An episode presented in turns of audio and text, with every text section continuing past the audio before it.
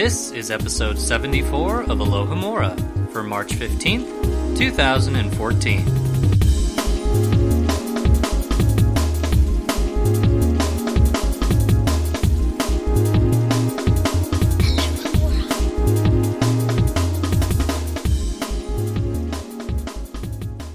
Hello, listeners. Welcome to this latest episode of Alohomora. I'm Michael Harle. I'm Rosie Morris. I'm Eric Scull, and joining us today is our guest, Kevin Bloomfield. Hello, Kevin. Hello. How are you today? I'm doing quite well. Yourself? Oh, not too bad considering it is the Ides of March when we bring this episode out. Ooh. so, spooky Ides of March. Uh, Kevin, te- please tell our listening audience a little bit about yourself. Um, what Hogwarts house are you in, and, and all of that stuff? Okay, my name's Kevin. I am a Slytherin, um, a third year at the Ohio State University studying Greek, Latin, and history, and it's my intention to pursue a PhD in medieval history, and Harry Potter is one of the holy trinity of fandoms. I follow podcasts, this, Star Wars, and Game of Thrones, so that being here is phenomenal. Wow. Guys, he's out ancienting me. The funny thing was, all those things were. That was so interesting, but the thing that really caught me the most was that he's a Slytherin because we never have Slytherin guests. That's so exciting. We'll see how a Slytherin takes uh, this end of this particular book. Um, but before we do, we'd like to remind all of our listeners to be sure to have read chapter 36, The Parting of the Ways, in Harry Potter and the Goblet of Fire, which we will be discussing later in this episode. But before that, as we always do, we need to recap our discussion from last week, um, which was chapter 35. And you guys have yet again blown us away with your amazing discussion. There are so many good posts um, on our site and on our forums that it was simply impossible to whittle it down to a few. Um, so we're probably not going to discuss these very much just because they're already so good. Um, but make sure you do go to the site and check out everything else that's being written on there because they're just amazing points. So we will start off with an amazing um, username as well, which is Blunts, Snitches, and Bar Salts. Um, and it says, I agree with the idea of the Foe-glass working for people in general ownership of it. Um, similar to lending my computer to a friend, it's my computer, but they will still have access to it. Um, if it worked for Moody alone, assuming the Foe-glass can't be fooled by Polyjuice Potion, wouldn't Crouch Jr.'s face always just appear in it? Moody is in constant peril, while no one knows his dire situation. Assuming the Foe-glass could be hoodwinked by the Polyjuice Potion, I just still think Crouch Jr. would be constantly present in the glass. Moody is still in constant danger, and Crouch Jr. is still Moody's immediate enemy regardless. So basically, the conversation was about whether the the Foe-glass was owned by Moody or by Crouch Jr., and if so, why the other one didn't kind of constantly appear in the image. Um, and there are some brilliant responses to this. Um, one of which being Elvis Gaunt, who says probably the Foe-glass belonged to Little Crouch in the first place. He may have owned it before he went to Azkaban, or created it himself before impersonating Moody. To which Olivia Underwood replies, Agreed, Harry and the DA in fact find it in the Room of Requirement in the next book. Though it was cracked, it apparently was still usable. Why would Mad Eye, or uh, indeed Dumbledore, since I'm guessing Mad Eye didn't know about the Room of Requirement, throw away a perfectly good Foe-glass unless it actually wasn't theirs to begin with? Unless, of course, Mad Eye didn't like the idea of using a Foe-glass which had been touched by Crouch Jr.'s grubby little fingers. Just a thought. Hmm. Well, that's an interesting thought. I think that uh, because Moody is on the mend, um, he may not have had time or cared much to grab any of the, like he said, uh, grubby little fingers were all over that stuff. I think it is said in the previous chapter that Crouch Jr. grabbed um, all of Moody's dark detectors and took them with him to school Yeah. uh, f- from his location, and, and that, as much as anything, was probably to prevent alerting anybody who would search Moody's place afterwards um, that Barty Crouch Jr. had been there. But uh, still, I, so I do think it was Maddie, uh, Moody's Foe-glass, but he probably doesn't want anything to do with it. Yeah, I think it's Moody's too because I know this discussion came up uh, a few episodes ago, earlier on in Goblet, because we see all of those dark detectors when Harry first goes to Moody's office, and most of them are actually working against Crouch Jr., um, such as the the uh, oh, what was it? The one that spins. Oh my gosh! Sneakoscope? Yes, or- thank you, Sneakoscope. Yeah, The like one that spins. the one that spins. um, but but there were there were there Rowling used a lot of the dark detectors in Moody's office as hints for the reader that something may not be right with um, Moody, and Moody passes it off as oh these are all going crazy because we're in Hogwarts and students are distrustful. Um, but the Foe-glass is the only one of the items that actually seems to work for him. Yeah. Um, So, which which is the kind of the odd one out. So, I would be inclined to say that um, that Crouch Jr. actually did steal it from Moody, and that he that the Foe-glass must be either easily tricked by an enchantment so that it can shift owners, or that um, it does just get accustomed to whoever's in the presence of it. Interesting thoughts. I don't think we'll ever know this one, sadly. Yeah, unless we get a summary on the Foe-glass. The funny thing is, the Foe-glass is very, like, a very vague explanation we get on how that works. Yeah. So, and we don't see them very often in the series. I think we only yeah we only see this kind of a couple of times when we go into his room. Mm-hmm. Um, so yeah, it's probably not too important as a detail, but it's just a nice thing of that that flash of Dumbledore's angry eyes when the door bla- uh, door breaks down, um, which obviously shows that he was someone's enemy at that point at least. Um, What's interesting about the Foe-glass to me is that it seems to be able to see into the future in that when Harry saw Moody in chapter, I don't know, um, for the dragons, when he told um, him to essentially fly, he saw the vague outlines of the three shapes.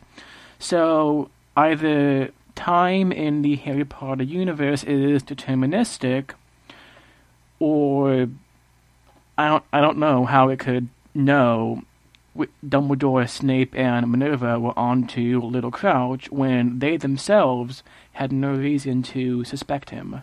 Hmm.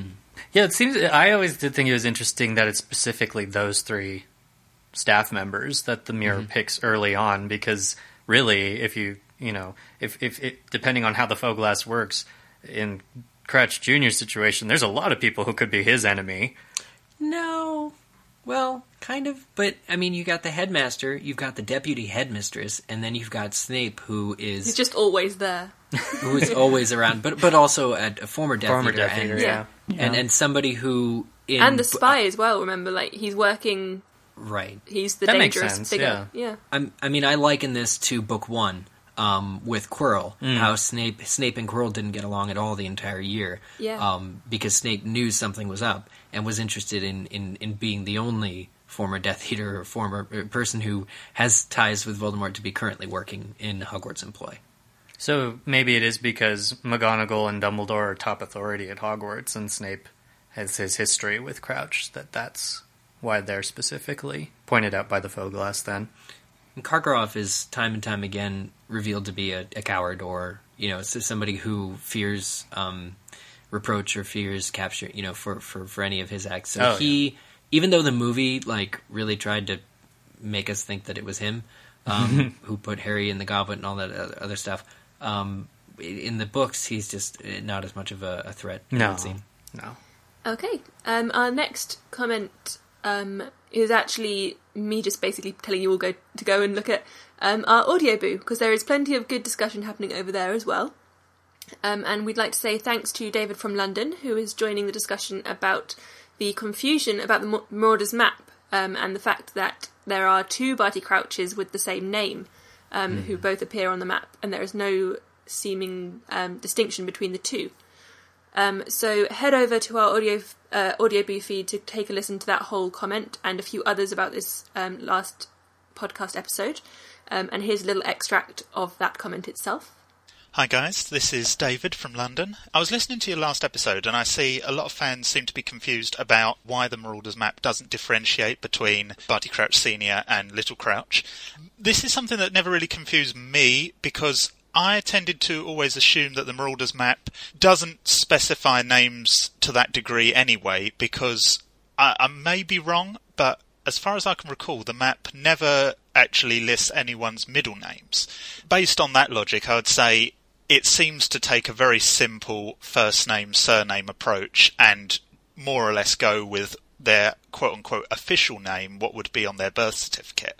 You can argue that this is a shortcoming of the map as it was programmed by the Marauders. I guess they just didn't foresee a need to potentially differentiate between two people who have the same first and last name. But yeah, I mean, my point basically is that I can see it being a shortcoming of the map, but I don't think this was an oversight on Joe's part.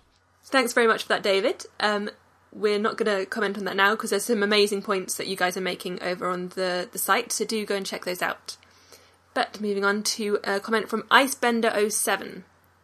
Um, and it says, Everybody keeps um, wounding on about the Triwizard Cup and why it took Harry back to the maze at Hogwarts. Um, I myself simply thought that it was a portkey to begin with. I believe that the Triwizard Cup was always planned to be a portkey to take whatever champion who got to it first back to the front of the maze. Of course, they would only make it so the cup was activated when it was put in the centre of the maze.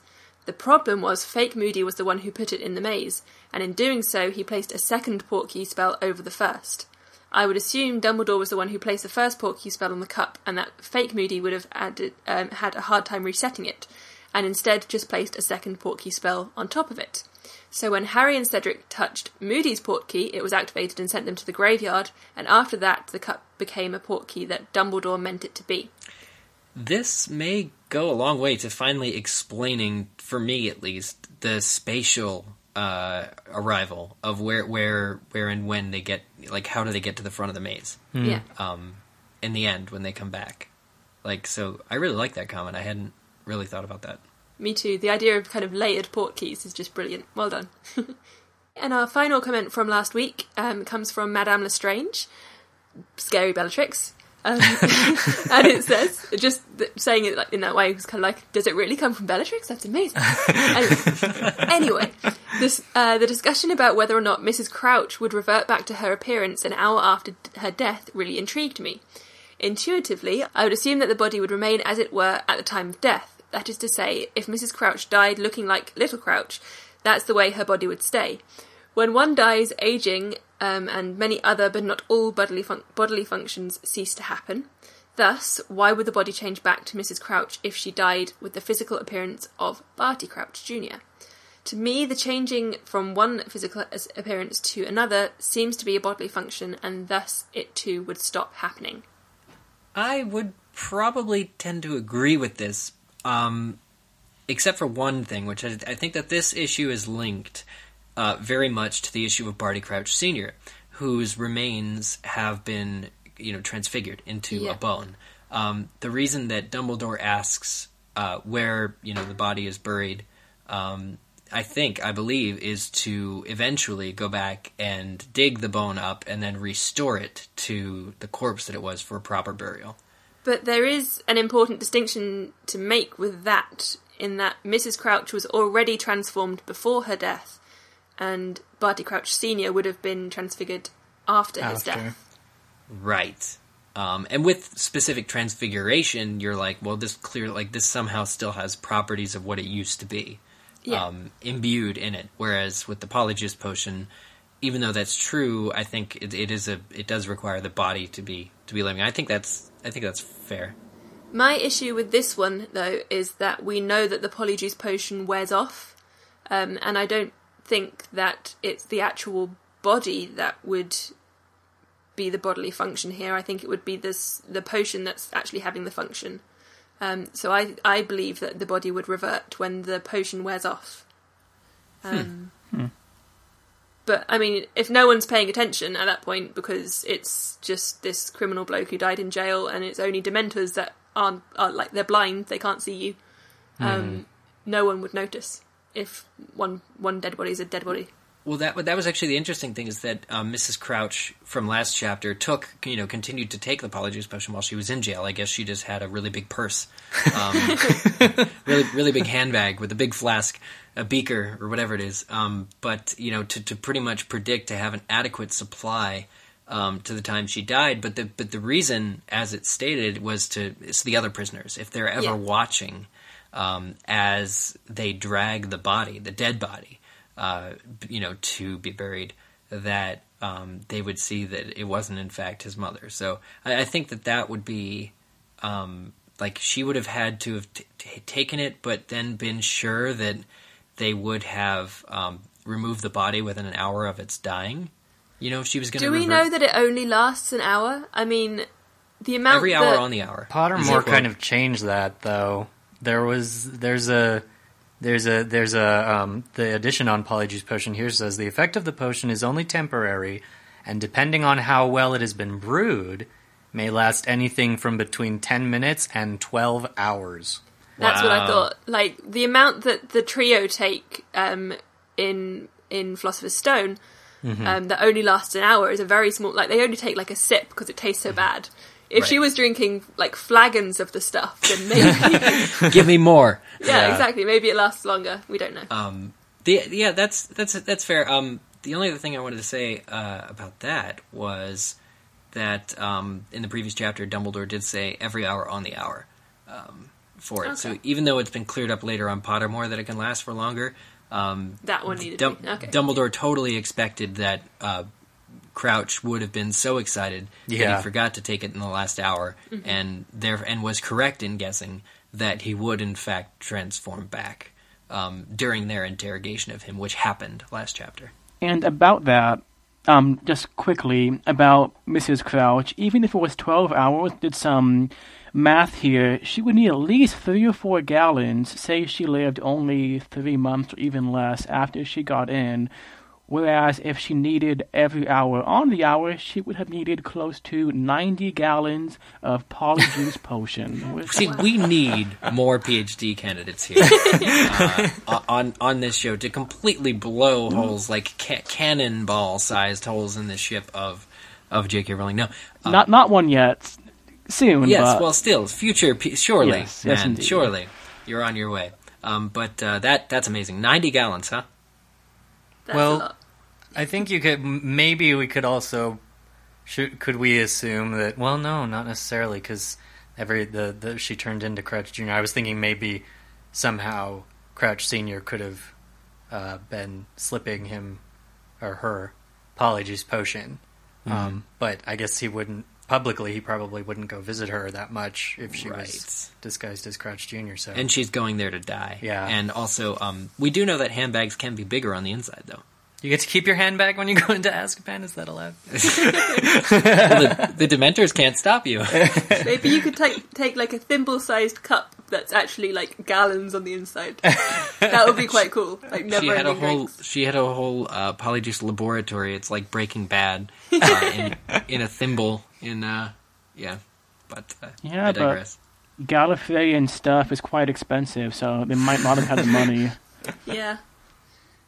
All right. Well, those were some great uh, responses to last week's episode. And with that, we're going to jump into the responses from last week's podcast question of the week, um, where we focused on uh, poor Cedric Diggory. And in our question, we gave him a second chance at things.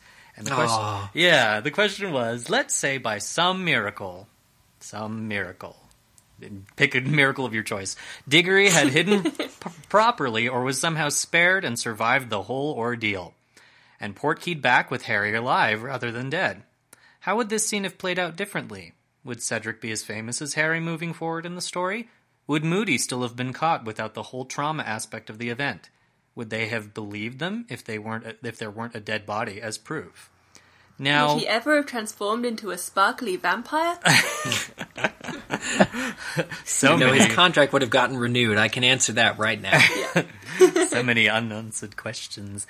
Um, but uh, for the responses this week, a lot of you were saying the same thing. So I pretty much took all of your responses and pulled out the main bullet points from what you guys were saying. So the main one was, uh, firstly, what would hap- would have actually happened in the graveyard. A lot of people did not feel that Cedric would have hidden. He would have tried to help Harry, but would somehow have been rendered unable to do so, i.e., being stunned, blocked, or petrified, etc. Since we can't kill him in this situation Oh, but Um, yeah, but he would have tried to help because Cedric is has shown much bravery and activeness in the series. So everybody Loyalty. was yes, and people were rather surprised at the suggestion. I think that he would have hidden. Um, unless on Harry's orders, but even then.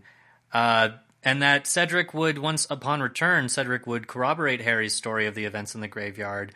But a lot of you felt that due to his lack of fame in the wizarding community, uh, which would not be boosted, according to all of you, from the night's events due to everyone focusing on Harry, this would not change the views of Fudge and the Ministry. However, the wizarding public might be more inclined to believe Cedric and Harry, which I thought was interesting. Uh, that everybody kind of went to the just a, a lot of the listeners went straight for oh yeah, Cedric still wouldn't matter. Um, Wow. in that case, do you would you guys agree with that? Because I just thought that was an interesting. Based on the evidence of what we know from Deathly Hallows, like it takes them a long time to realize that Ron and Hermione are missing too. Um, Yeah, everyone would focus on Harry and forget about whoever's around him. Yeah, yeah. well, I don't know. That's that's during a police state, so I mean, things really fall through the cracks because people's entire families are being upended and and submitted for questioning. But But Harry was still undesirable number one, and, And they were his of about the cohorts, others. I think, though, in using what happens in this next coming chapter to inform, seeing how the great lengths that Fudge is willing to go to to deny the existence of Voldemort, after presented with all the evidence and even more that isn't presented or taken, um, that he still doesn't believe it happened. I think it is uh, agreeable that that Cedric would be, um, you know. Ignored the same way that Harry is, because the world is just not ready for it at that time. Or the world, I mean, Fudge. yeah, Yeah. I agree with you, Eric, because if a dead body being Avada Kedavra didn't convince the students with Dumbledore's prestige on the line, I don't know what would. Diggory's death was a tragic accident, Dumbledore. um, Umbridge says. How? What was the official report on his death anyway? We don't really know, but it was obvious he was Avada Kedavra. Yes. Which means somebody casts an unforgivable charm, which means somebody needs, or charm, gosh, it's a curse. Um, but that means somebody needs to get arrested because those things are illegal. yes. Very so true. where's the arrest investigation, huh? Well, yeah, because uh, you know, in, in the in the later chapters, we find out that this doesn't even end up in the Daily Prophet. Fudge manages to keep this out of the Prophet, um, so which is pretty Well, it's amazing. easy with his star reporter in captivity. yes, But we'll talk about that True later. that, but we'll get The to that. only later. reporter it sometimes seems Yeah. like. yeah, but Yes. uh, well, yeah, because the funny thing is, as far as Rita being like kind of the star reporter until Goblet of Fire, we don't We've know. never her. heard of her. yeah we and none of the articles are specified that we read in the prophet before that to have been written by her and there is there are implications in other in the other books that there are other reporters working at the prophet but i think rita just gets the kind of the star treatment in this book because she has to for character development Yeah. um but yeah it is kind of amazing that like all the press like th- this was managed to be kept out of the daily prophet completely um, but that does say yeah, how in denial Fudge is. Uh, but uh, uh, after the the night itself, people were saying that uh, Harry and Cedric would split the prize money from this uh, from the event from the Triwizard Tournament, meaning that only half of it would go to Fred and George. so It would bankrupt Fred and George. Leave, leave that to, to listeners to be saying Fred and George would not be able to get their business off oh, the ground because, so many people were so much So sadder about that. because Cedric because Cedric survived. That's brilliant. I I love people. Well, no, it was great. Actually, the the listeners really kind of looked even past where the timeline we were looking at, um, because of course, uh, this keeping Cedric alive really does strongly change the events of uh, the Order of the Phoenix. Uh, a lot of people discussed that Cedric would actually join and be a great asset to Dumbledore's army. Some people even wondered if Dumbledore's army would be started at all because uh, there a lot of that came from Cedric passing. Um, but people said that Cedric would be a great asset because he would be in his seventh year. He would know a lot more spells than a lot of the others. Um, he would be really helpful in that situation. Uh, Cho would remain in a relationship with Cedric, uh, prompting Harry to find romance elsewhere. A lot of people said possibly with Ginny, but some people were Possibly, unsure. it's such a possibility ever since Joe said that thing in that article. Oh God! She never said anything. It's so stupid. And overall, Harry would behave considerably different in Order of the Phoenix. People said he would not be able to see the Thestrals, Ooh, yeah, true. um, which is a major uh, issue. People pointed out that without him Sirius seeing- would never have died. Oh my Yep. god. People said that They his, would never have made it to the ministry. his rash decisions at the book's end might have been uh, drastically altered because of um, What? because of this. So yeah, you're we're basically asking a question that would completely change Order of the Phoenix. So, Cedric is the Ned Stark of the Harry Potter world. He has to die to get everyone. oh, spoilers. no, no, Everyone yeah. knows that one, it's fine. it's it's true though. Yeah, in this, ca- I mean, really, with any of these kind of what ifs that we ask, I think we do so knowing that we are drastically changing. It's Yeah. it's the whole you know, step on a butterfly somewhere in the world and something horrible. Tsunamis in- yep yeah, Japan. So and then in terms of uh, what would happen, actually, the other big thing was what would happen to Crouch Junior.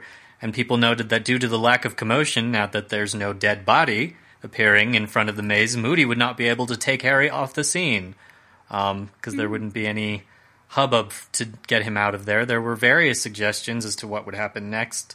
Um, some people said he might actually transform back into Crouch Jr. in front of everyone due to his neglectfulness with the polyjuice potion, that he might be discovered later due to Dumbledore's suspicions, or that he might have time to compose himself and flee.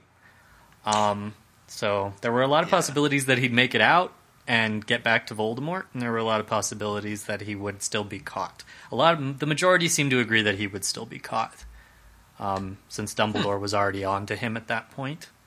Well, if Pettigrew can escape, I'm going to say that uh, Barty Crouch can escape. Well, although I will, you know, to be fair, Dumbledore was quote on to him. Yeah, Um, yeah. Was he though? I mean, the whole.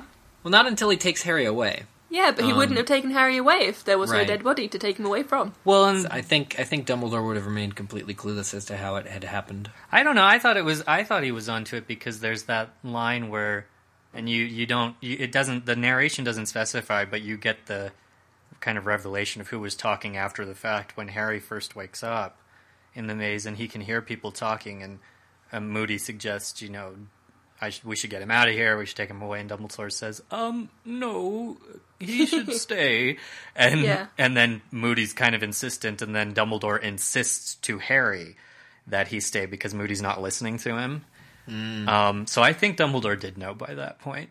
I think he had his suspicions. He may not have known the full thing, but I think he knew that something was wrong. Very interesting. So, but we had a lot of great responses from you listeners this week. I since I pulled out all of your points, I wanted to shout out to each of you. Uh, we had uh, responses for the podcast question of the week from Archduke Severus, Elvis Gaunt, uh, Gi. I don't know if that's Guy or Jai or so many ways to pronounce that. G. G. Ooh, very nice. Hadass, Hallows Master 97, Hedwig's Theme, Jess Kalina, Laura, Leah McCurdy, Leslie Lovegood, Madame Lestrange, uh, Mysterium Scriptor, Olivia Underwood, and Watch Sky 181. You all joined us on the main site to discuss the podcast question of the week. And if you guys want to read their responses in full, make sure and check out the Aloha Alohomora main site for those. And that, of course, brings us to the big one, the parting of the ways, chapter thirty-six. Chapter 36 Got you. The Parting of the Ways. Oh, sorry. Well, uh, ladies and gentlemen, listeners at home, uh, people who, listen to this show know that this is a global reread of the Harry Potter books that we do here on Alohomora, and what better a chapter? This chapter really gets to the to the moment where reading this chapter for a second time, reading, rereading, going back, really has a profound effect. It is probably the most rewarding reread experience that you can have in a chapter, uh, at least that I recall from recent memory. Um, there's a lot of stuff in here, like the gleam of triumph and things that come into play later. Yeah, this is an exciting chat. I'm so glad I got to be on this one because this this was you know it's kind of funny re- rereading it now, but just when I was rereading it this time, I was kind of sitting there thinking like this was the chapter. Yeah. like this was the chapter with all the questions that we would be stuck with for the next so many years, right? I just have to say one thing before we start, okay? Yeah. Everything's going to change now, isn't it? God, that Oh, line. God. You The know, movies in general. We'll get there. We will get. I have. God, you guys, the movie viewing gonna have so much to say. it's going to be good. oh my god. So, are you guys ready? Oh, we're ready. Yeah. All right, we're gonna do it. We last left off with Barty Crouch Jr. in Moody's office, or his his own office, as you say, uh, having just told the story. Um, a still drugged Barty Crouch is now being bound by Dumbledore. Dumbledore does that thing with his ropes and coming out of the wand. He begins to delegate responsibilities to the other people present. Uh, McGonagall is in charge of watching Barty Crouch Jr., uh, even though he doesn't appear to be that much of a threat right now. Uh, he himself, Dumbledore, is going to take Harry to the hospital wing. He tells Snape to get the real Moody uh, and take the real Moody to the hospital wing, and then he tells Snape to alert the Minister of Magic, Cornelius Fudge, who will most certainly wish to interrogate Barty Crouch for himself. Oh, most certainly, with much Mo- fair- cer- with much certainly. with much fairness and It's extremely fair. You almost hate how fair Dumbledore is in this chapter. there will be um, no backwards politics involved in that. It, Yes. at all. yes, we're not going to subjugate authority. Yes. Well, it's it's really fair though that um, you know they've just heard the story uh, for themselves, and Dumbledore really is doing what's right here in allowing the Minister of Magic to to see this guy. Um, Yeah, it- like it, there's it's there's only a question about it because of what happens later, but Mm-hmm. f- like from from this side of it, from this side of the event, you're thinking, great, Dumbledore. Like you're you're putting the plan in action. Like you're you're really affecting like government. You're changing it for the better. Like you're doing what's right. Yeah. No, this is Dumbledore, kind of at his best. Yeah. It- I remember this the first time reading this. It's always so comforting when Dumbledore goes into action and he knows what he's like. He's had this plan in place. He's like, I've had this plan in place for like five months now. this is one of five different plans that I had. oh gosh, and we get that later when he gives uh, the fudge these specific two options. I'm Like, Yeah. where did these come from? um, but but but more on that later. Like, but yes, this whole chapter, Dumbledore is is is all about it. He's he's all over it. He Yeah. is.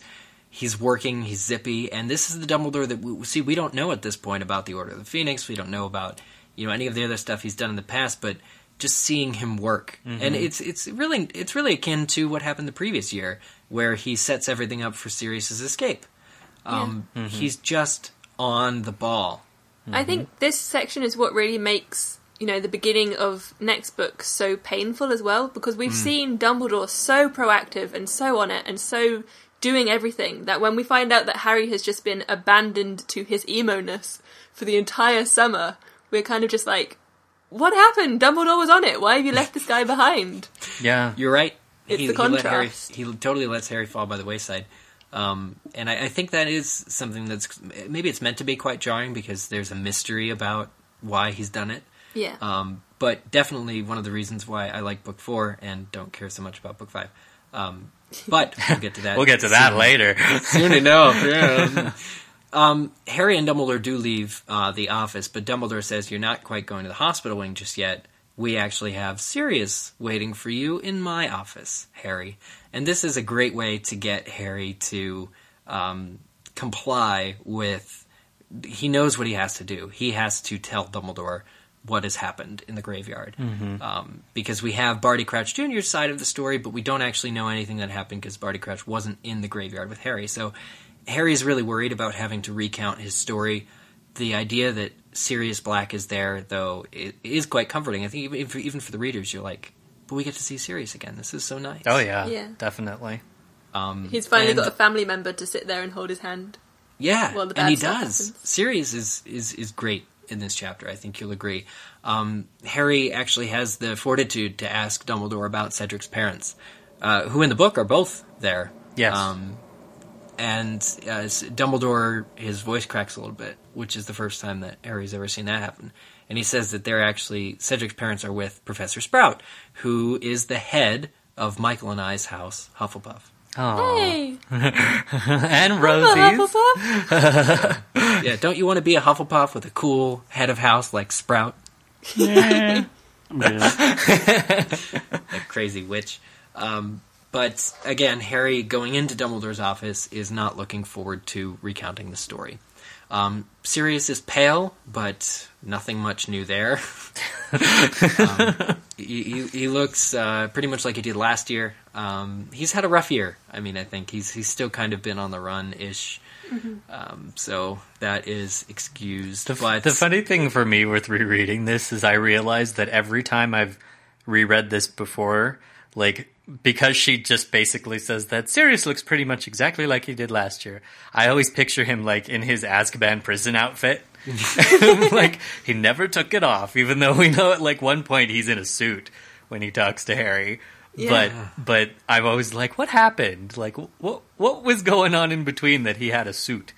And I would have to recall exactly when that is, but uh, it's one of the times when he talks to Harry in the fire. Yeah, yeah, yeah, Yeah. It's definitely it's definitely a funny question. um, but we do get the reunion here, and and this is this is important because Harry does have to recount his story. There's no getting around it. Dumbledore says, "I need to know what happened after you touched the portkey in the maze, Harry." Um, Sirius immediately jumps to Harry's side. He says, "You know, can't this wait? He could he could sleep on it. He could feel a little bit better in the morning."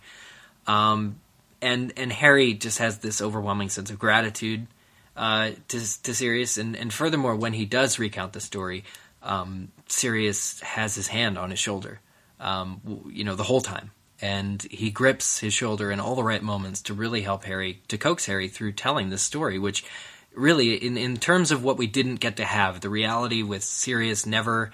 Um, you know, Harry never being able to live with Sirius after the end of last book, it's it's really you know a small but substantial, I think, consolation um, for the closeness between the two of them that we always want to be there. Mm-hmm.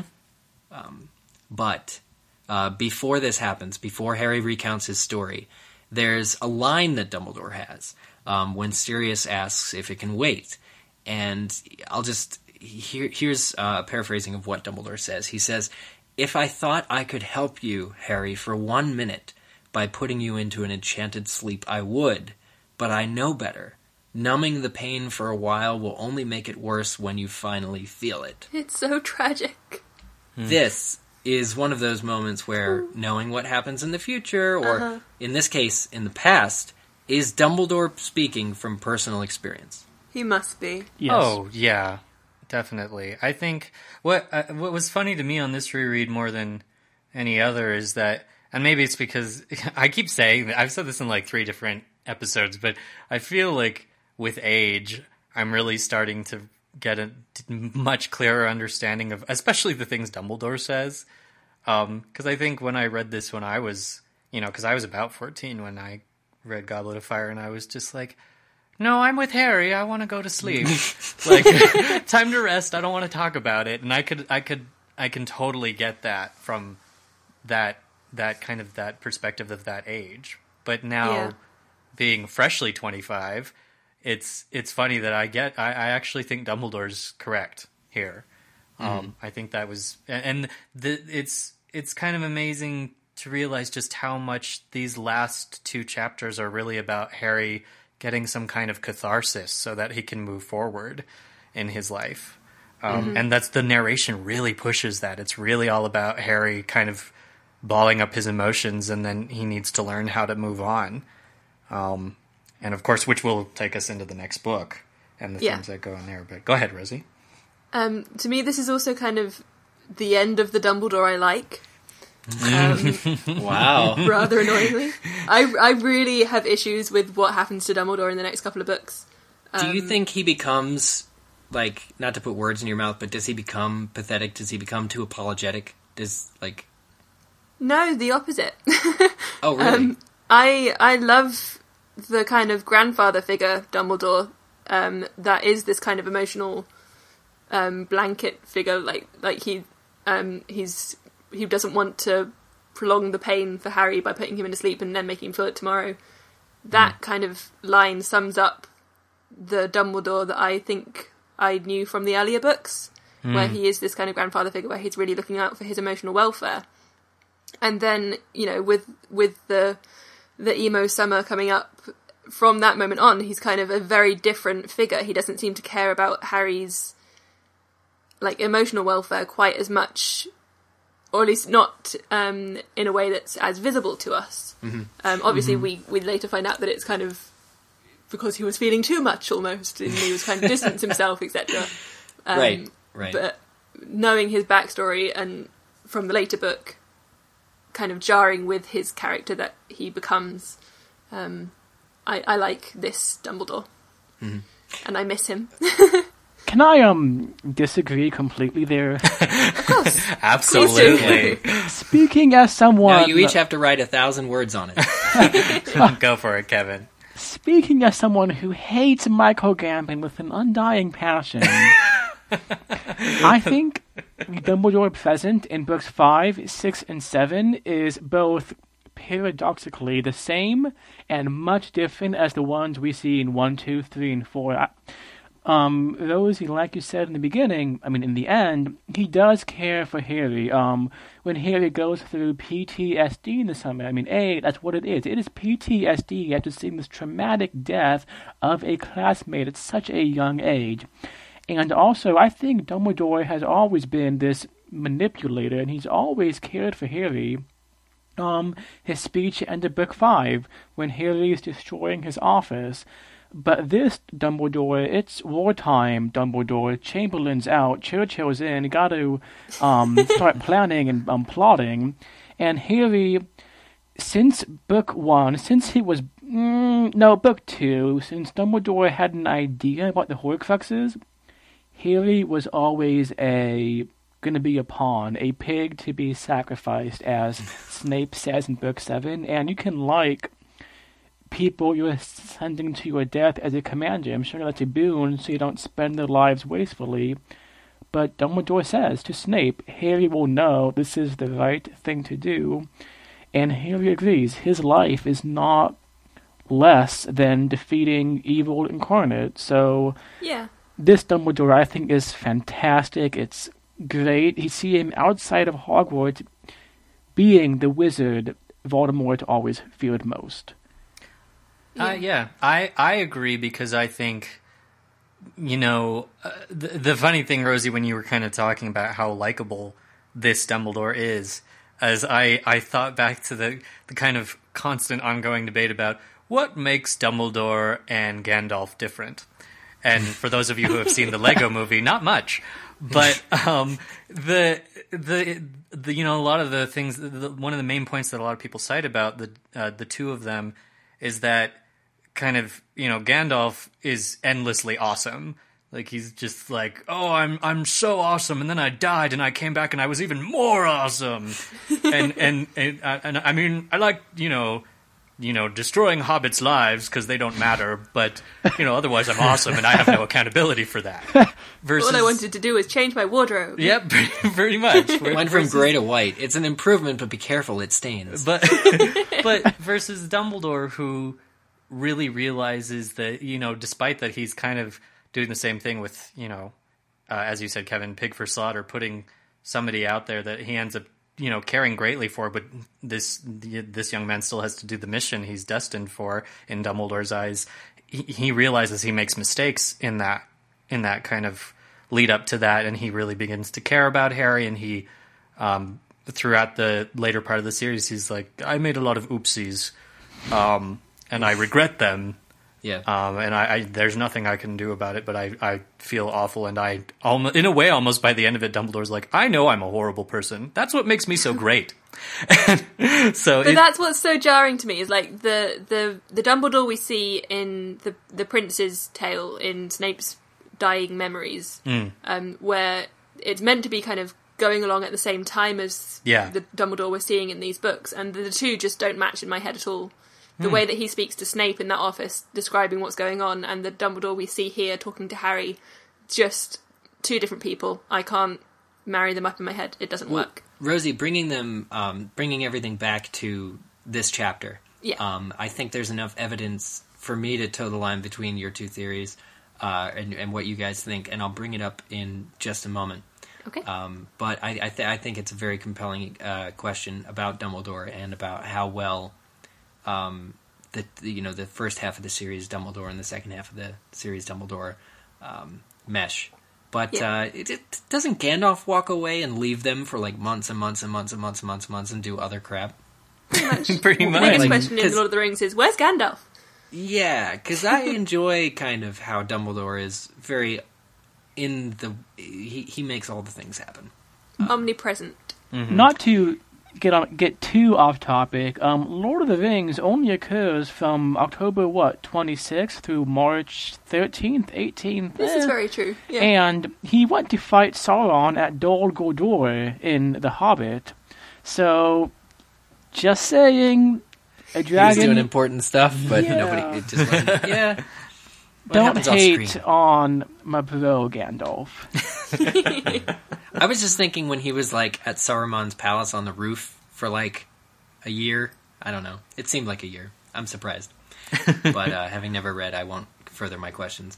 Um, getting back to this chapter of the, which is long enough without our detractions. Back to the um, right our brilliant books, guys. discussions. Though this is these are the things that this book makes us feel. Um, but getting back to it, um, Harry begins telling his story, um, and first he sh- basically has to talk about how Voldemort came to be around again, how he got his body back, and he He shoes he his wound. um, this in, this involves Harry holding his arm out and showing his wound.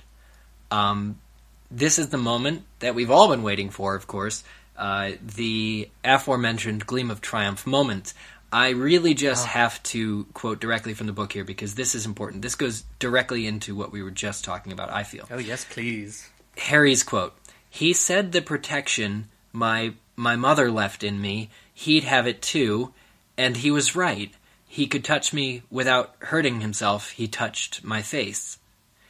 For a fleeting instant, Harry thought he saw a gleam of something like triumph in Dumbledore's eyes, but the next second, Harry was sure he had imagined it. For when Dumbledore had returned to his seat behind the desk, he looked as old and weary as Harry had ever seen him. Very well, he said, sitting down again. Voldemort has overcome that particular barrier, Harry. Continue, please. Um, this gleam of triumph Lies. for me feels feels very much like manipulator Dumbledore Yeah. Hmm. saying now he's done it. The dark lord has really marked harry as his equal or really caused the the two to twine even further. This is this is the dumbledore that relishes the fact that harry and Dum- and voldemort are one step closer together. Yeah, I remember. Yeah. I rem- I mean, of course, everybody. I'm sure listening is like the line that everybody latched onto for years and years and years, because it was so befuddling. I Mm-hmm. I remember reading it and just feeling like, why? Why is Dumbledore what? even Triumph? What? remotely triumphant about this? What? Well, there's doubt. You know, it's da- doubt is cast right to it because it's a Yeah. gleam of it's a gleam, which is just uh, a fleeting, you know, kind of peripheral vision of something like triumph. I, I don't know, uh, and then he doesn't. It's the thing that everyone in the fandom just clung to. It was the Dumbledore has a plan. Everything will be okay because Dumbledore has a plan. And then, you know, Half Blood Prince happens, and we're like, wait a second, what? But but he had a plan. What? But, but but he doesn't bring attention to it. Immediately he says, "Oh, so Voldemort overcame that particular obstacle. Oops, Yeah. okay, he's one step closer to killing us all." You know, that's what it's that's what he says, but what he's thinking is clearly something completely the opposite. Um, and the fact that he doesn't call attention to it uh, to Sirius, who's immediately right there holding Harry, that Harry's there and he doesn't call attention to it, really is troublesome. And this is why I think he does mesh with the later Dumbledore. Um, it could just be that it's the end of the book, and there was no other way that Joe, in one year, could write any other words uh, into this book, the same that she had the previous books, you know, and doesn't want to get into it at this part in the story because there's obviously quite a bit left to happen, even in this chapter. Um, but still, the fact that Dumbledore hides it, I think, would would would go more to say that he's almost enjoying himself uh, in an inappropriate way that he shouldn't, um, except to say that he has a plan. Oh yeah, I think because I mean, uh, Dumbledore even kind of says that in later books that he, and- you kind of feel it from the way that he talks about how things progress. He's kind of just like, "Oh, good, very good. Mm, very glad that this horrible, horrible thing happened." Yeah, exactly. So, Rosie, does this change? Does this change your idea at all?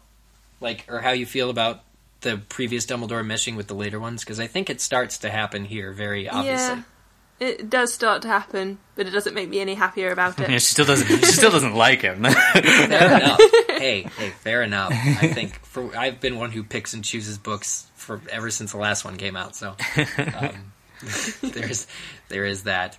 Um, now Harry is talking. Uh, he continues the story, and of course, after he regenerates, there's the part about dueling Lord Voldemort, and this is where Dumbledore kind of shocks everyone um, because Harry is talking about the wands connecting, and Sirius interrupts. He's like, "Well, how does that work?" And as it turns out, Dumbledore is an expert on this phenomenon of priori incantatem. He just stands up and he lays down exactly how it works, um, which I'm shocked about because I, I didn't realize it was. I mean, I certainly don't think it's common, but he's basically able to tell uh, exactly what happened. Now, we learned something new. We knew that Voldemort and Harry's wands were made up of the same core, or that it's the Phoenix and that it's the same Phoenix. We find out that it's Fawkes, um, which is a huge deal. This is the first time it's mentioned that that's in fact Fawkes. And really, the biggest question I have on this is how is it that Fawkes came to be in the employ or on the donors list? I mean, was he short of cash or something? And they're like, cash for your phoenix tail feather.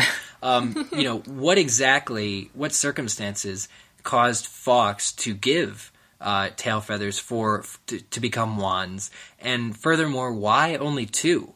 And you know, why only these two? You would think that phoenixes wouldn't be common enough that Ollivander would just be like, okay, I'll take two, and then I won't ask you for any more. Like, it's a phoenix. You should take as many, you know, as you can, a little bit more. If you're making wands for the entire wizarding public, for all of London. Mm-hmm. Maybe they only like drop feathers very, very occasionally, and those hmm. just happen to be the only two that he's ever lost. Well, it's been made kind of clear on Pottermore that wand cores, it- it's particularly the wand cores that Ollivander pursues, because he says on Pottermore, and he very strictly believes that those, the three he uses, unicorn, unicorn hair, phoenix feather, and dragon heartstring, are like the ones that he has found are the best wand cores to use, and that if you use anything else, you're stupid. He makes that very clear. Well, yeah, he says that, but but a phoenix would would be an um, a phoenix would be an almost unending source of tail feathers because they burn, they die, and then they come back. Um, yeah. So Fawkes would essent Fawkes would be like able to supply Ollivander with a lifetime supply. In fact, everybody who has a phoenix tail feather wand it could have come from Fawkes. But it's only two, which I think is just weird, and not because it's like clearly it's part of the story that they're brother wands and they can't do battle with each other. But but really, like why why would it have to be Fawkes? What what does this matter? This is like making Snape the man who overheard the prophecy of that Trelawney gave and being the one who betrayed Harry's parents. I thought it didn't need to happen. It could have been anybody. Why did it have to be Snape? Well, it's I- it's forcing something here. I mean, I realize there's two separate arguments there, but but ultimately, like, what is the relevance that it was Fawkes, and why are there only two feathers? what were you going to ask, Kevin? First off, are we sure that Fawkes is only given two feathers? I mean, Harry duels Malfoy, Voldemort, Anonymous Death Eater, less than half a dozen people, I'd say, throughout the course of the series. There's a couple thousand wizard and or witches in the UK alone, so maybe it's just he's never dueled anyone who has another Phoenix t- tail feather from Fawkes. I was. Uh, Kevin, I was looking for the quote in uh, Goblet of Fire. It, it isn't stated specifically, but um, in the Sorcerer's Stone movie, um, and it may be a quote from the first book as well. Uh, the, the phoenix whose tail feather resides in this wand gave another feather, just one. Yeah, it does other. say just one other. Yeah, that is particularly um, referenced by the War Doctor of all people. yeah, no, I think that's a. There's a lot of great question. The, like one of the questions that comes up for me is, you know, when uh, did did Dumbledore own Fawkes when the feathers were taken for Voldemort's wand? Because that was a long time ago. And Um, this ties. Maybe it's like Dumbledore gave two feathers, um, like when Tom Riddle's wand was made, and then they realised who like got the wand, what he was doing with it, and said, "All right, folks, I'm not doing any more tail feathers. No more evil wizard wands from you." Only evil wizards seem to like your feathers, Fawkes. You shouldn't give any more. You'll encourage them. I imagine that Ollivander. I mean, Ollivander surely knows Priori Incantatem. He knows a lot about how wands behave, Yeah. as evidenced by Deathly Hallows. He probably intentionally doesn't take cores from the same animal very often in the for this case for this reason alone, probably. So, which so that as many people can battle as many people as possible. well, yeah, I mean, otherwise, because that's what wizards do use. you their can see wands how that would be valuable, actually. Yeah, yeah. Uh, so that's really odd, actually. Ollivander seems to make it harder on himself. Uh, but so I mean, the- if he's only ever picking three types of one core, then there must be more phoenixes than we've seen. Like, it can't just be one. It's hard Exactly, being a because wand they, they they can't do battle with and that's what this whole thing is that Dumbledore explains is these wands cannot do battle uh, with each other. But knowing that it's Fawkes and that Fawkes is under the ownership or under, under the protection or care of Dumbledore really ties Harry and Voldemort together and then Dumbledore together. Oh, yeah. it's the three of them have their fates inter- entwined even greater for this little simple, very little fact. yeah, I think Just that's that it's that magical number. Three comes up so many times. Three, seven, they're all in there. And I, I think that's the answer to that question about why why Dumbledore, why Fawkes. Like as far as the I mean it's really powerful symbolism as far as the story goes for that that Dumbledore Dumbledore pulling the strings, Dumbledore being such an integral uh, player in the survival of either Harry or Voldemort. Um, Very important to I, I think it's a really it's a nice little detail. I loved I think the thing that kind of unnerves me is the part when Dumbledore says and then Ollivander immediately wrote me a letter right after you left the shop. it's like, wow, he's just been under constant surveillance, hasn't he?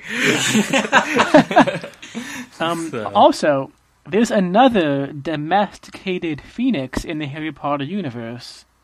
Um, I just found this out. His name is Sparky. He is the phoenix mascot of the New Zealand qu- um, Oh, yeah. team, the Moutohora Macaws. Ooh, that's a Maori name if there ever was one. Yeah.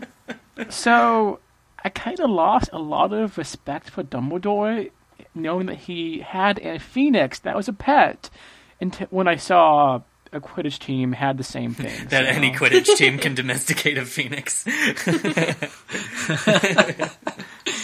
They're a, they're a I pretty mean- big deal, guys. The the Phoenix Feathers link these three characters in a key way that is linked to the Hallows, in my view.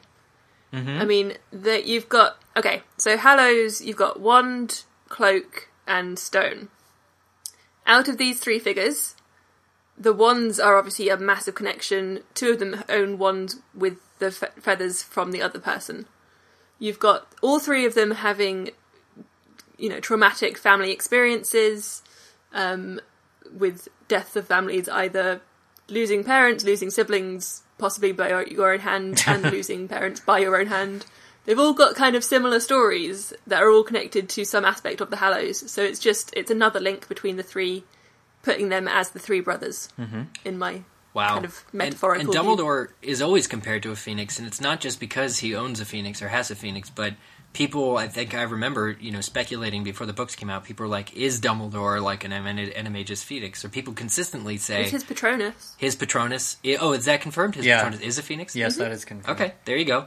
Um, and and so his connection to the Phoenix really also ties him into the other things that are happening, which is that um, the Priori Incantatem felt, or, or Harry felt, he heard Phoenix song Yeah. um, during the Priori Incantatem, which may have more to do with the fact that it came from wands whose core was a phoenix.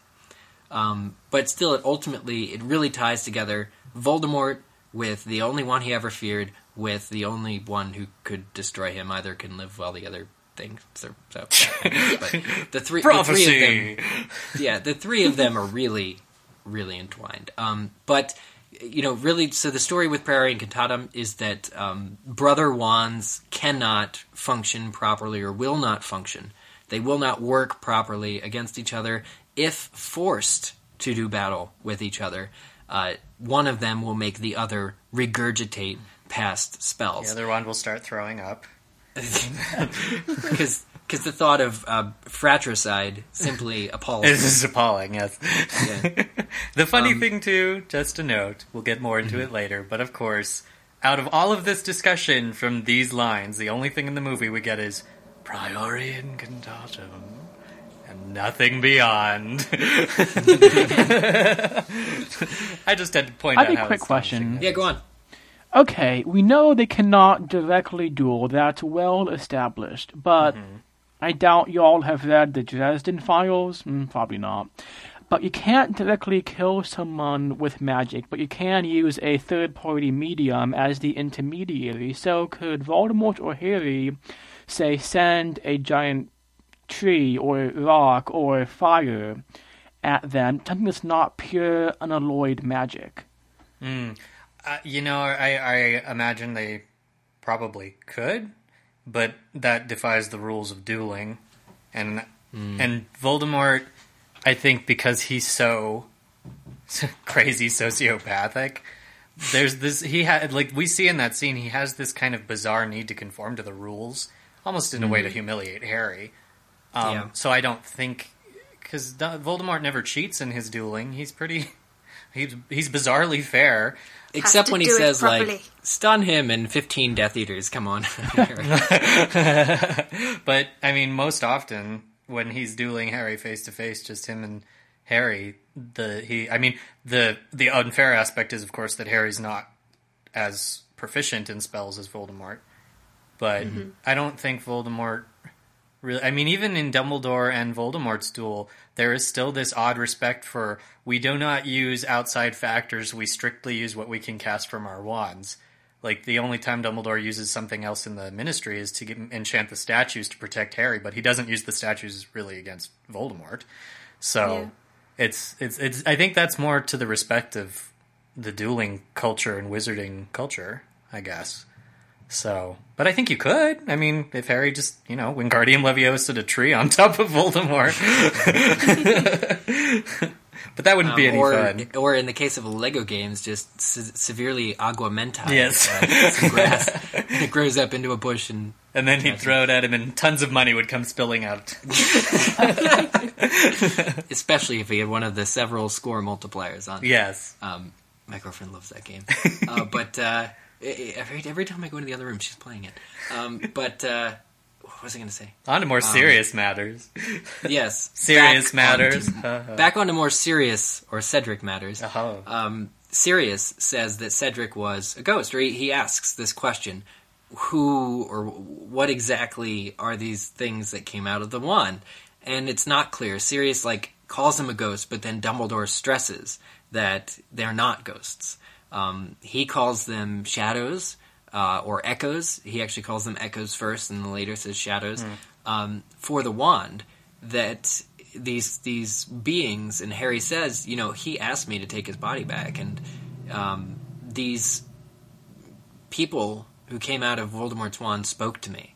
Um, and you know there is some stuff that's interesting in, in this book about the quotes specifically that um, uh, it, it's it's questionable. Well, I I think because we talked about this on a previous episode, Mm-hmm. and the the the viewpoint I took, and I kind of feel it even more with this reread, is that Dumbledore's not telling the whole truth about what they were, because I I think that what he what Harry saw from Priori Incantatem, dare I say it, is pretty much what you get with the Resurrection Stone. See, I wanted to compare those two, but I didn't because the way that Dumbledore shrugs it off here. I think He says that they're, they they like would have some of the essence, Yeah. but that he makes them sound like photographs. You know, mm-hmm. Yeah, it, Like- he he makes the way he describes them kind of sounds more akin to what we get as a description of the moving portraits, in that they're literally just an imprint that have certain knowledge and that informs how they behave, but they can't really go beyond that.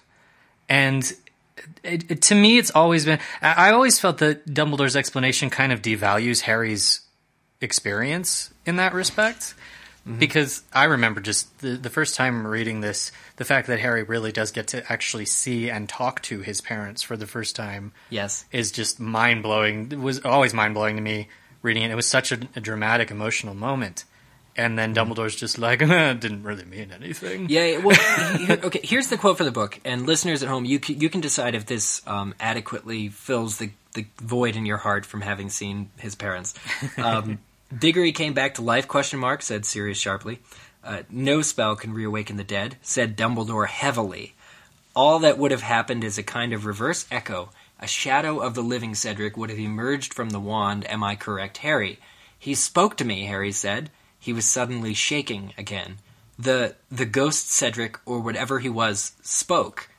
An echo, said Dumbledore, which retained Cedric's appearance and character. I am guessing other such forms appeared, less recent victims of Voldemort's wand. Um, so, like, he is downplaying. Yeah. Um, but but it can't just be their character, right? Can it? Because specifically, you know, James said to, or Lily said to uh, Harry, you know, your father's coming, or he said it the other way, your Yeah. mother's coming next, whatever it was based on and that. and the listeners have been talking about it on the site. And like I said, we'd already talked about this on the show, but I, I and I, I almost worry as far as me kind of just you know constantly going on about my views. I feel like I'm I just I'm just being biased towards what I want from the text rather than what's really there.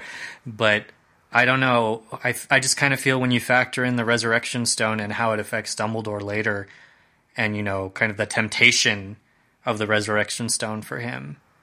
I mm-hmm. just I wonder, and and the and if you also factor in kind of the temptations of the Mirror of Erised, Mm-hmm. I do wonder if Dumbledore isn't being completely truthful because we already know now that he's not being completely truthful about other things. Some certain gleams of triumph in somebody's eyes.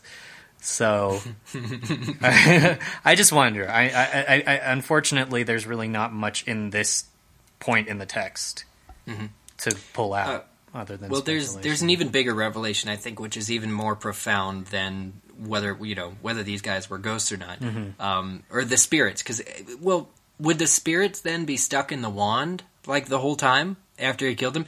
Because I'll, I'll just get on to what I'm going to say next, which is that the wand, in order for all of these creatures, in, or, or uh, beings, in order for all these people to crawl out of Voldemort's wand, uh, not just you know Bertha Jorkins, Frank Bryce, and Cedric, who have been killed in this book, uh, for J- Lily and James to also come out of that wand, and these spells, uh, you know, the, the dueling of the wands is forcing them to regurgitate past spells. For Lily and James to come out mean that that is in fact Voldemort's wand that he had the night he killed uh, Lily and James. Um, there's there's Yeah. no other way for it to happen. And, and and so the big question is, and this is a quote from a couple chapters ago, the Death Eaters. You know, Voldemort describes himself as this pathetic being that couldn't even carry a wand. Um, he was so pathetic. He was barely alive, but he was alive. It was life. Uh, he says, if he could not carry a wand, how does Voldemort have his wand? Who got it? Who went and grabbed it from the we wreckage we discussed this in our previous episode. Um, of the Potter's house? Yeah, but this, it's this was answered by Rowling, I believe, in her interview with uh, uh, M- Melissa Anelli in 2007, right after uh, Deathly Hallows came out. I I'm don't quote me on that, but I believe that was the interview. But uh, she was asked, uh, "How did Voldemort get his wand? Because he couldn't even hold one." And uh, Rowling answered that uh, Wormtail went to the Potter's house after it was destroyed and got the wand in hopes that he could curry favor with Voldemort.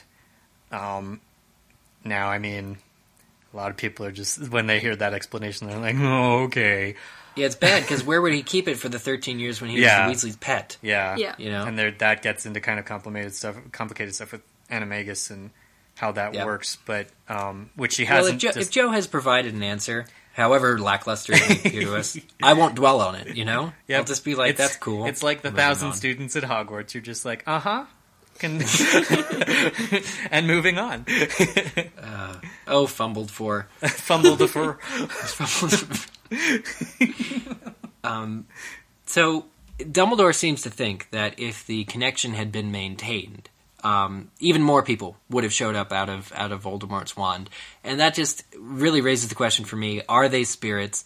These these beings? Because really, if it's if it's a regurgitation of spells, it really just should have been a bunch of death curses that shot out of the wand.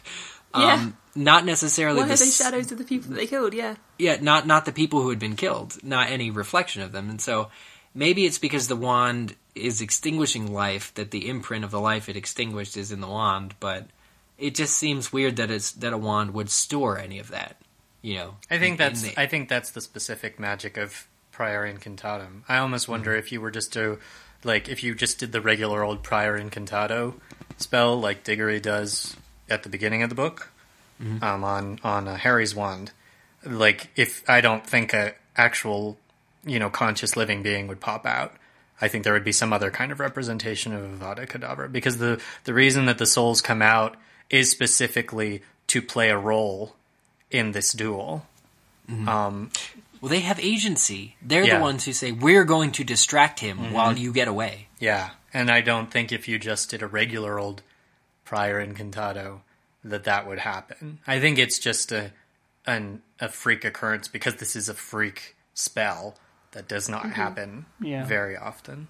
So Okay.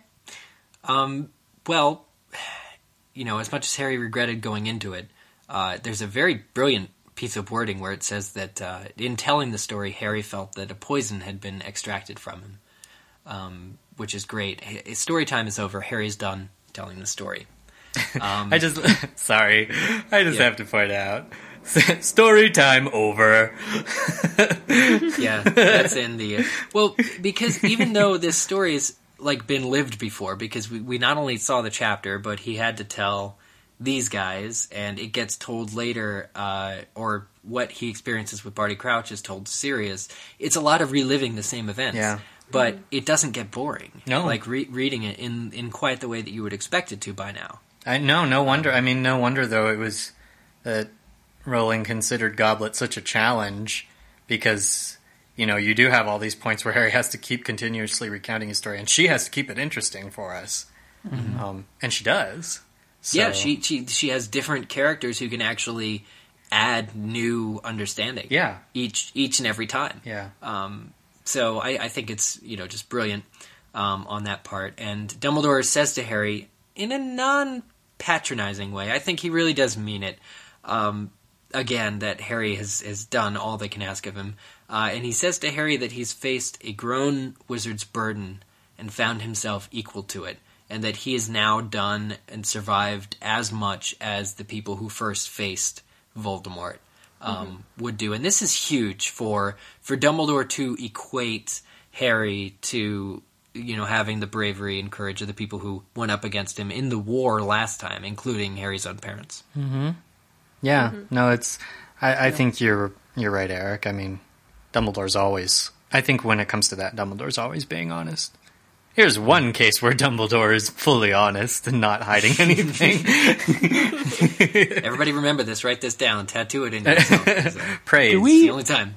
Only see him lie that one time in Sorcerer slash Philosopher's Stone about the mirror of Erised. What do you see? And he says socks. Mm, like a flat out lie. yeah, all the Maybe other he really did like socks.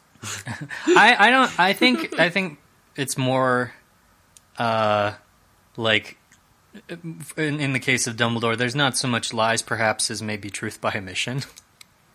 like, there's he's just not always telling the whole story.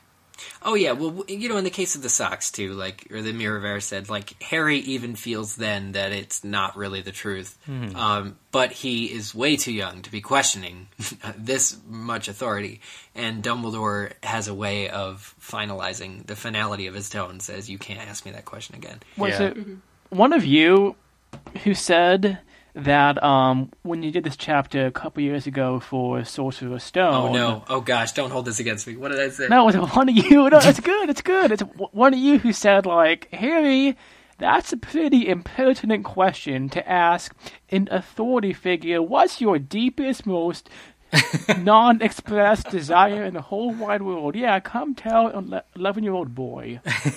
Well, it wouldn't have been Eric or I because we weren't on the show officially yet. Oh yeah. But uh, I remember that. That's that's very good that you brought that up, Kevin. Because I, I I I remember kind that. Of, in the air of reciprocation because they're equals. It's like show me yours to show you mine, like the the dark mark and um, the blood thing in, in, in the movie. Uh, it's really just about reciprocity, and Dumbledore treats Harry like an 11 year old, which he is, to be fair.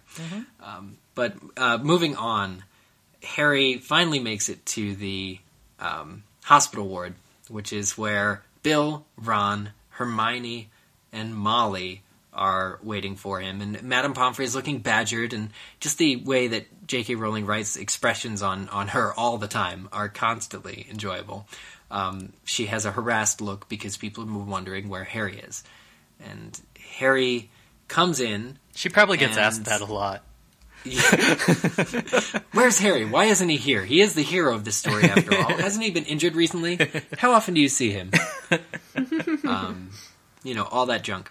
Um, but Dumbledore is able to eh, put everybody at rest. He says, you know, Molly, no more questions. Um, Harry needs his rest now. I, basically, he says, I got everything I needed out of Harry, and you guys can't have any more because he's tired. Um, sorry, guys, I tuckered him out for you. Thanks. Bye, Harry. Um, he does say that he will be back after he has spoken with Fudge. Um, but that's more of like a checking up on, I'll make sure you're sleeping well kind of thing because he has Madame Pomfrey administer this, this potion. Or she doesn't administer it. If she administered it, the chapter would be over. Um, but right, right here. Um, but as it happens, Harry manages to take a few drops of what is supposed to be an entire vial. Um, but Harry awakes uh, shortly after the series of the first events because there's arguing outside the corridor. And even though his sleep was peaceful, it was very, very short lived. McGonagall and Fudge are arguing, and, and he Harry has never seen McGonagall lose control the way she does with Fudge. But they're arguing about something, and we find out what it is. Dumbledore comes in. He hears the argument. Dumbledore and Fudge have not talked yet. But what has happened is Fudge was grabbed by Snape, and Snape, as he was told to, tells Fudge about Barty Crouch Jr. He says, We found the Death Eater responsible for these events.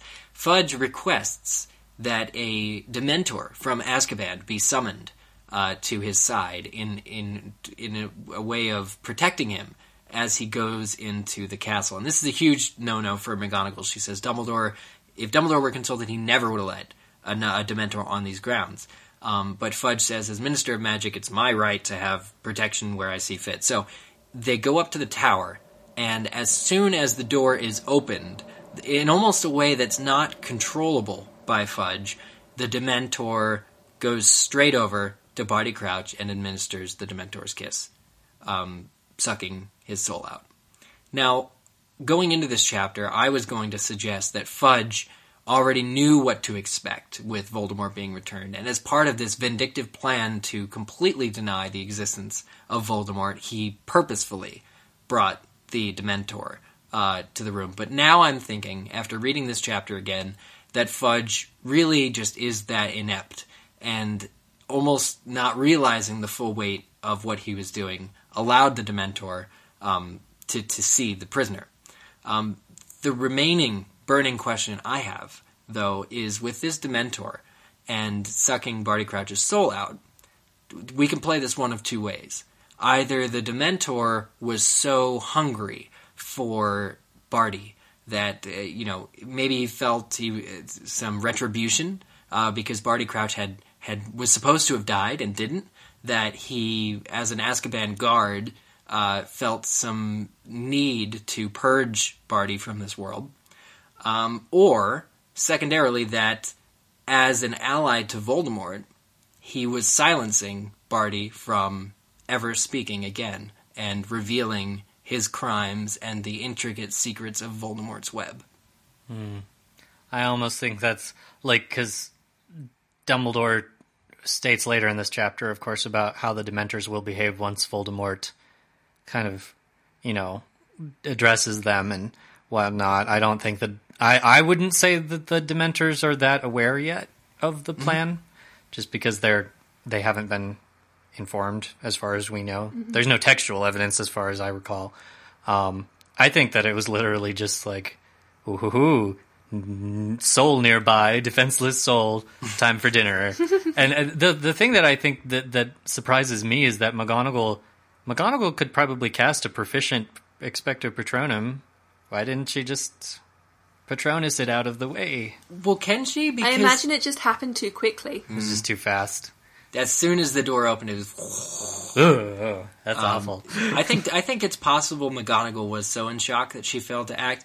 But also, I would consider the idea that she maybe didn't know how to cast a Patronus. I mean, I, Oh no, she clearly, does. maybe the next year it becomes a bigger deal when they communicate that way. But Well, because she was in the I thought Minerva was in the order the first yeah, she was in the round. original order, wasn't she? Yeah. if she was, does that mean she knows the Patronus? I Well, know that's that how it's yeah. order communicate with each other She through would. their Yeah. Patronuses. If she was, she would have had to know. So, So she failed to act, um, and she and McGonagall is the one who was guarding Barty. And since since it was Snape who got him, then it makes sense that the Dementor would have actually have gone past Minerva physically Hmm. to get to Barty. excuse me, ma'am, said Jim the Dementor. So, guys, the worst has happened. Um, we know that Barty Crouch will never be able to testify again. Uh, much like the situation at the end of last year with Pettigrew's escape and the fact that Remus would be heavily doubted, um, there appears to be an exact same situation happening where nobody is going to believe. And the person who, you know, foremost could have brought to light these accusations and the fact that Voldemort is alive and around is now been extinguished a big argument happens with Fudge and Dumbledore. It's it's pages and pages long, and we won't get too much into it. Um, but we talked before about Dumbledore having a plan, and after it becomes very clear to everybody in the room, which is the other thing. This is not a private conversation. Um, Fudge disregards everything that Dumbledore says Crouch said. McGonagall and Snape, who were both there and also heard Crouch's story, um, are also disbelieved by Fudge. Dumbledore says, "Here's what you have to do." um, minister. He says these are two things that you need to do, and he actually has he lists them. The first thing is get the Dementors out of Azkaban, and he makes a really compelling argument here. He says that Voldemort can offer them work that is much more suited to their powers and pleasures than you can. Um, and Fudge doesn't even know what to say to this. He's like, that kind of makes sense, um, but I'm ignorant. Arr. And the second thing that Dumbledore suggests is, is to send envoys to the Giants. And now Fudge just takes the mickey out of him. He's just like, oh, envoys to the Giants. Next thing you know, you'll be having me wear no clothes to my job. You're absurd. ah, Dumbledore. Um, completely blown out of proportion, completely ridiculous. Fudge is being told what everything that we know about Fudge from like the supplementary texts about um, Fudge sending owls to Dumbledore to ask him what to do. You know, all, all this backstory that we know from either future books or the supplemental text really comes to a head here, um, where Dumbledore is finally telling him, he says, "This is what you need to do in order to be remembered the right way in history. Because if you don't, you're going to be remembered as the man who stood who stood aside." And there is, you know, the chapter's sake, parting of the ways happens between Fudge and Dumbledore here because Fudge sees them as being on opposing sides, and mm-hmm. Dumbledore and all Dumbledore wants, all Dumbledore wants at all, is for people to be notified and measures to be put in place to prevent Voldemort from gaining the same amount of power that he had last time. And I don't think what Dumbledore's asking for is that unreasonable. Oh no, it's not not at all. It's just that as Dumbledore says, Fudge is too in love with his office. He Yeah. he's it, it's not that I, I I- I think Fudge Fudge is conscious that these are very good ideas, but he doesn't want to be he he doesn't want Dumbledore to get the credit for them. And Dumbledore's even saying, "Don't give me credit. Take it all for mm-hmm. yourself. Just make sure everybody's safe." And Fudge is like, "You want my office? Oh my god, I'm gonna go to work with no clothes tomorrow because of you." Mm. And as you said, Eric, Yeah. and it- mm-hmm. it's it's Fudge just isn't being rational. Is all he's he's kind of gone crazy. Like, and the th- the funny thing is having you know the the first few reads when I was younger, and Harry even notes it in the text is that you know that that Fudge was kind of a kind of one of the ancillary paternal figures. Like he wasn't a direct father figure, but he was the one who would swoop in and be like, "Oh, never mind, Harry. You're absolved from the law." and and now he's that's not the case at all anymore. But the funny thing is, rereading it this time, you really see that Fudge was this way all along. He Yeah. he would always do, and this is something I've kind of seen people do in life, but it's the it is really the choice, as Dumbledore is wont to say, between doing something that's easy and something that's right. Um, mm-hmm. Because easy, like the, the the thing that's right is very rarely the easiest thing to do. Um, I think that's just I think Rowling has kind of tapped into that fact in these books, and Fudge is not one to take the the the hard way. Um, it's he's all he's completely going on the basis of Voldemort can't be back because if he does, that means a heck of a lot of work for all of us. But this work, in the end, I think the ends would justify the means. I mean, the lives that are saved, and, and I know nobody's arguing this point, but just the, the fact that so few people would have died um, had Fudge been, it makes me question whether or not they should have tried harder and not in words. But even though they don't have Barty Crouch anymore to testify, each of the people in the room, Harry and Snape and Dumbledore and McGonagall, all have identical memories. Why didn't Dumbledore just pull out his Pensieve? I imagine he carries it with him. It's a portapensive. It's useful for more than one thing. to do long ago. Um, why doesn't he just pull it out? But honestly, though, we know from book six that memories can be tampered with or whatever BS. But if the four of them just stood right there and pulled their memory out of their head and showed it in in the non-judgmental, non-changing, you know, the most uh, definitive. What's the word? Uh, subject, non-subjective way possible as the format of the Pensieve Objective? Yeah, uh, uh, the most objective yeah. way, form of the the Pensieve that Fudge would have seen for his own eyes. Barty Crouch giving his, um, you know, whole tell-all uh, thing, and and if he claimed that there had somehow been enough time for one of those guys to manipulate their memory, he could just as easily take the remaining three memories of the three people that are also in the room who also saw that happen. I mean, that is definitive. You can still prove beyond any doubt that what happened actually happened. And Yeah. Yeah. even if you want, He's just he's sticking his head in the sand it, because if it's true, and you know, you kind of have to expect that maybe he does believe it at some level. He just doesn't want to.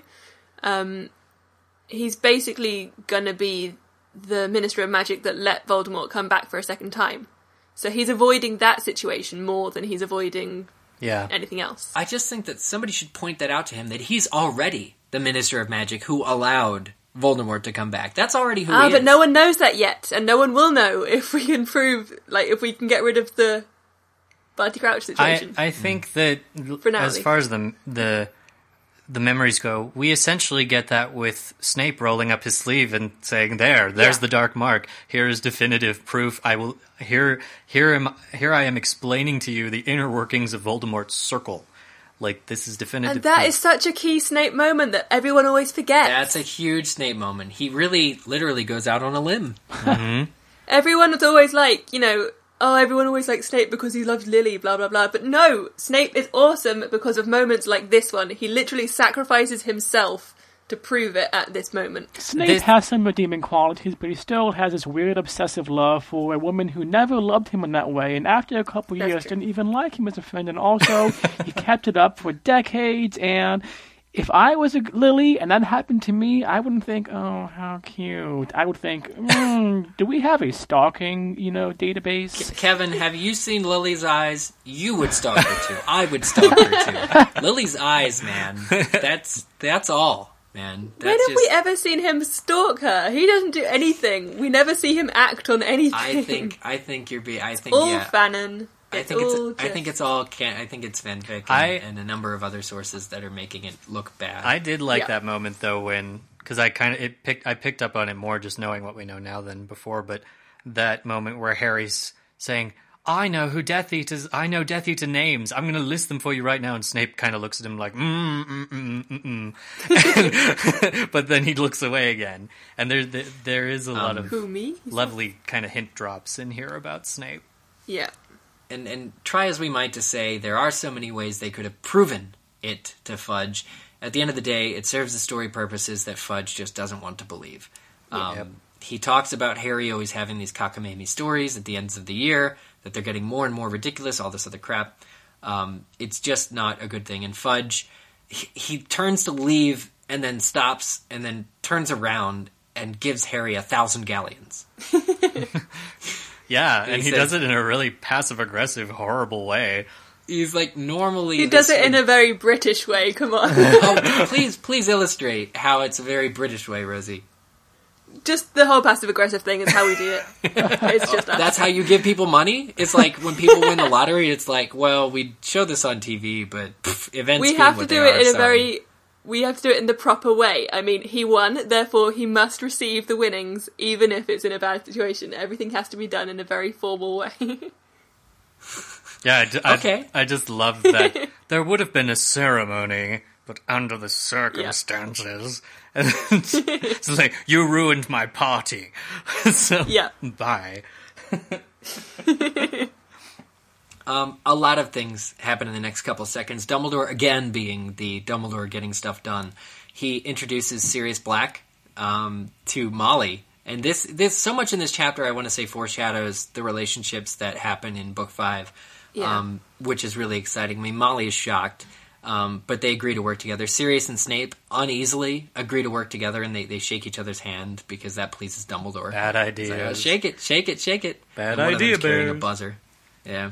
um, but uh, they uneasily agree to work to each other.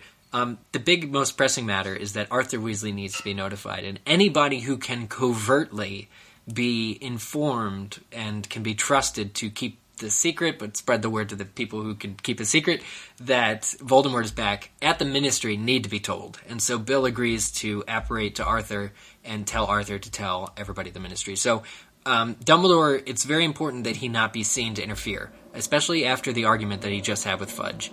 Um, but still, people need to know, and this is something that you gotta admire about Dumbledore that he is really making this happen.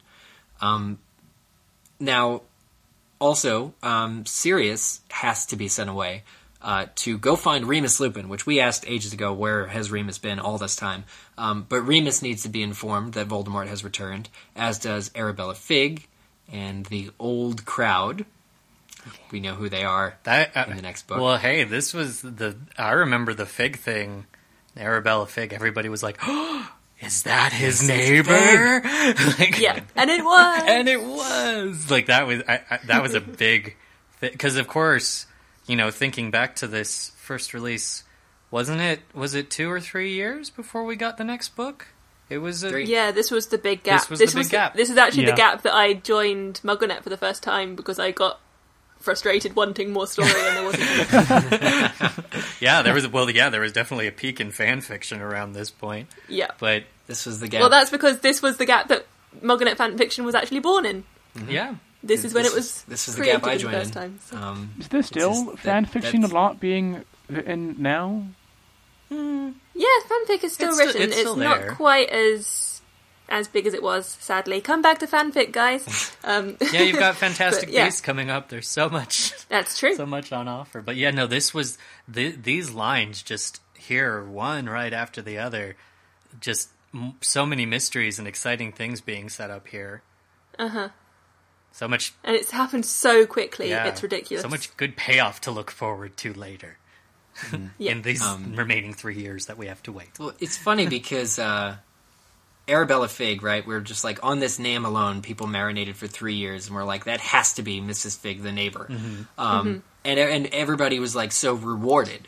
But then in the first, in the opening chapters of Order of the Phoenix, Jo did it again with that um, that Evans kid. oh yeah I, Yeah. I, Oh, I know God. you punched up Mark Evans, you know, whatever, a couple weeks ago, Dudley. um, and and Jo like totally resented that and was like, people are saying that he's related to Harry because Lily Evans, and it was just the worst name choice ever. And I'm like, really, you're not conscious of what you just did because you did it with Figg, you did it with you know mentioning you she name dropped Sirius Black in the first book for crying out loud. I think she just forgot that she'd given Lily the surname Evans. yeah. Um, but really, just about these ending moments, Madame Pomfrey is sent to get Winky, which I thought was was you know a good move for Dumbledore. But he he he, he has um, Madame Pomfrey send her to the kitchens, and I was thinking he's telling her to get back to work.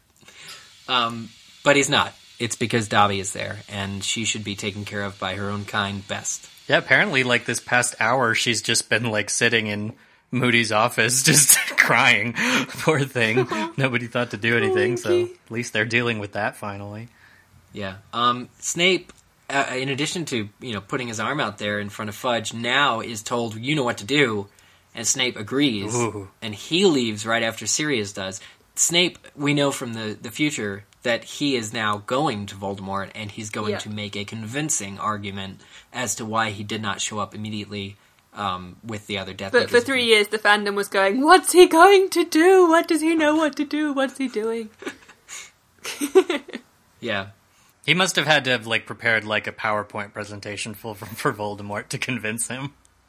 Like after that length of time and not showing up right away.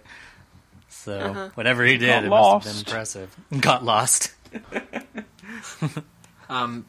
Um, Harry does get a hug from Molly, which is a very motherly hug. Actually, it's heartbreaking to read in the book because it said as if he had a mother. Um, He never knew that feeling. Yeah. It was crazy. But almost taking you out of this really brilliant motherly moment, in the corner, this is a quote there was a loud slamming noise. Hermione was standing by the window. She was holding something tight in her hand. And she says, Sorry. Thus concludes chapter. Uh, what is this? Thus concludes chapter 36 of Goblet of Fire. All right, so we're going to wrap up this episode with the usual podcast question of the week. This week we're asking about Rita Skeeter. The question is Noting that Rita Skeeter was present during the entire debate in the hospital wing, if Hermione had not caught her, what actions would Rita have taken following the evening? What side of the story would she report to the wizarding world? Would she side with the ministry and continue to slander Dumbledore and Harry? Or would she make the career changing move to publish the story behind the return of Voldemort for top dollar sales? How would the wizarding world as a whole change from her actions? So head to the main Alohomora site to answer that podcast question of the week. Let us know what you think Rita would do. What would Rita do? Those bracelets available now on the store. Along with Fumbleduffer t-shirts. And all that remains to be done is to thank our guest for the week. Thank you so much, Kevin. We hope that you've enjoyed your time on the show. Uh, this has been simply and utterly phenomenal and superlative and the highest. That was Beautiful. Brilliant. Wow. We can't say anything better than that.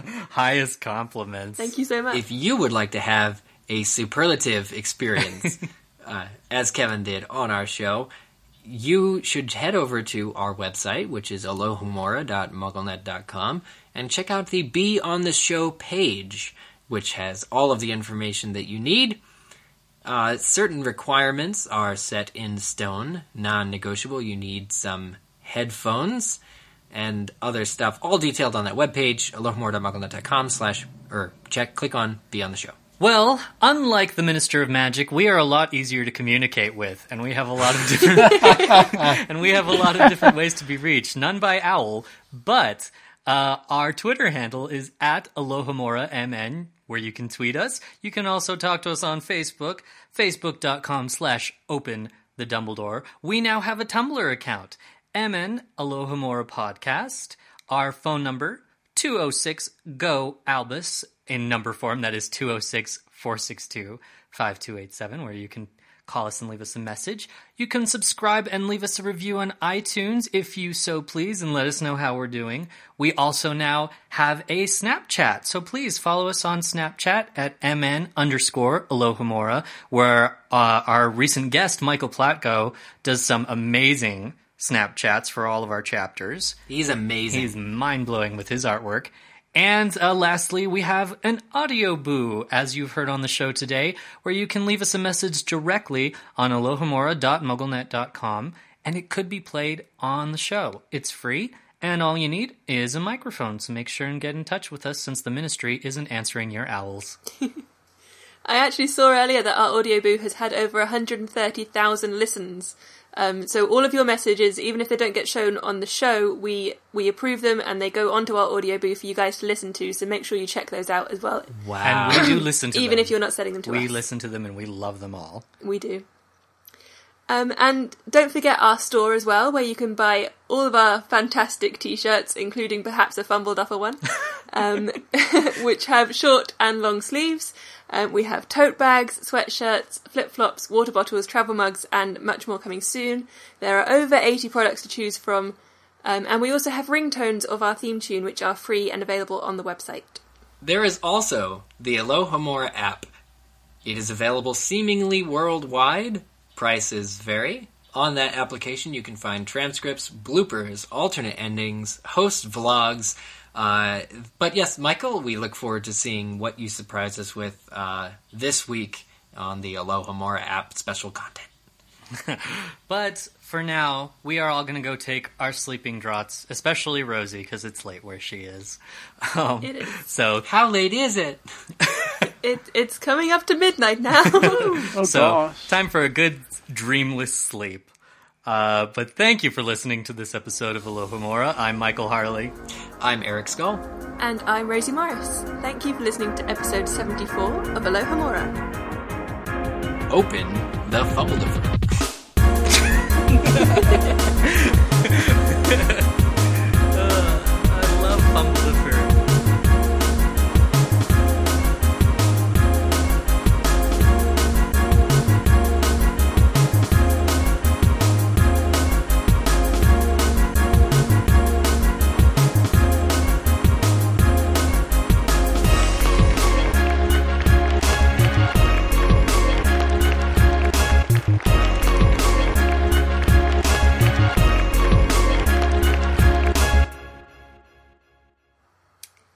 feel like we should explain the fumble duffer thing because I'm not Yeah, entirely didn't sure that we said it in the episode. yeah, we didn't actually say. I got I got the recording of it. Um, I can play that at the end. oh, I you should. send that That'll to- be our little bloopery Good. thing. Okay. Eric, what did you type these notes on? Oh God, don't read them, please. I, I was Dumbledore and it was like Fumbledorfer. Fumblediffer. Fumbledorfer. um, I began having to go through the book on audiobook and just while various while I was in my travels today and write my notes down that way. Perhaps it's perhaps it's better this way, but um, It's alright, it just looks like you wrote it in Welsh or something. yes, Rosie, I wrote it in Welsh. That's what I'm going to tell everybody, and then I'll look that much cooler. I like Hafred. Can he just be. We'll rename him Hafred from now on. Hafred, okay, Alfred, yeah. that's funny. Everything's going to change now, isn't it?